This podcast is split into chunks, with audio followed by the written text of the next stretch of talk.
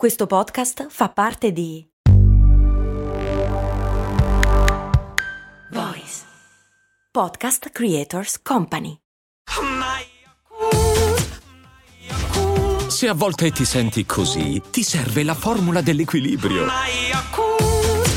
Yakult Balance, 20 miliardi di probiotici LCS più la vitamina D per ossa e muscoli. Allora, questo weekend sono stato al mare e mentre mi chiedevo come cavolo fa a rimanere appiccicata alla sabbia in modo così fastidioso, e ho risposto nella puntata di ieri, osservavo una grande, gigantesca nave da crociera italiana alla rada al largo della costa. Alla rada vuol dire che è ferma lì ancorata, no? E mi hanno detto che era lì da giorni, forse settimane, e allora mi sono chiesto, ma dove cavolo le mettono le navi da crociera durante il lockdown? Mica alla rada così davanti alla costa, vero? Cose molto, cose molto, cose molto umane. Sì, le tengono alla rada davanti alla costa. Col motore acceso. Le crociere di per sé già inquinano tantissimo, sono alberghi, a volte città galleggianti che viaggiano alla fine per viaggiare, cioè non per spostarsi, viaggiano perché il bello deve essere appunto nel viaggio e consumare deve essere nel viaggio e non tanto nelle mete, per cui è un viaggio che potremmo dire per alcuni potrebbe essere inutile. Ma non è solo questo, perché la verità è che inquinano anche da ferme. Cioè, al di là della manutenzione straordinaria, le centinaia di navi da crociere di tutto il mondo sono sempre o quasi in movimento, ma soprattutto sono sempre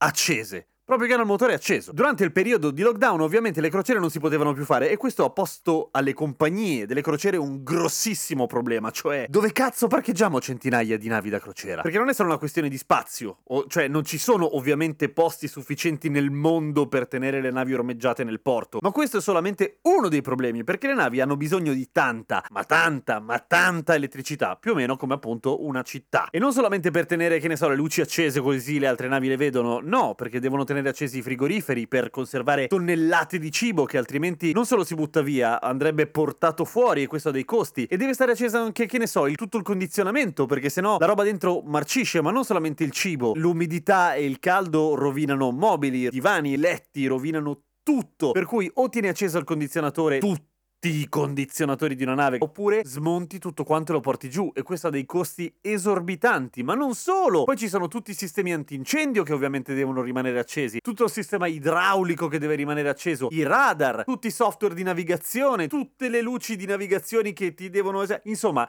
è impossibile ok? È impossibile tenere una nave parcheggiata ormeggiata in un porto perché il consumo sarebbe pazzesco come attaccare la spina una città a una città e devi essere pronto per farlo se no salta tutto. Figurati con tante navi, ma tanto poi comunque lo spazio non c'è per cui sti cazzi. E poi c'è anche un altro problema, l'acqua sporca. L'acqua sporca, quella delle navi purificata, si può buttare a largo ma non in porto. Per cui le navi devono stare alla rada, cioè lontane dalla costa, ma con i motori accesi. E sono rimasti con i motori accesi per un tempo assolutamente indefinito perché non si sa quando si potrà ripartire. Adesso alcuni, e siamo all'inizio di settembre, alcune crociere, almeno in Italia, cominciano a muovere i loro primi passi, ma solamente intorno al paese, cioè non si possono allontanare allontanare. Questo ovviamente ha fatto sostenere alle compagnie dei costi esorbitanti in termini di gasolio, di carburante che viene utilizzato dalle navi, ma soprattutto un inquinamento che non sapremo mai. Non deve essere poco una nave che mantiene tutti i frigoriferi accesi, tutti i condizionatori accesi, tutte le luci, tutto il sistema idraulico acceso, tutto il sistema di desalinizzazione dell'acqua, tutto il sistema di depurazione, tutto il sistema di navigazione, eccetera, attivo. Deve costare un bordello di soldi, ma soprattutto deve costare un bordello di alberi. A domani con cose molto umane.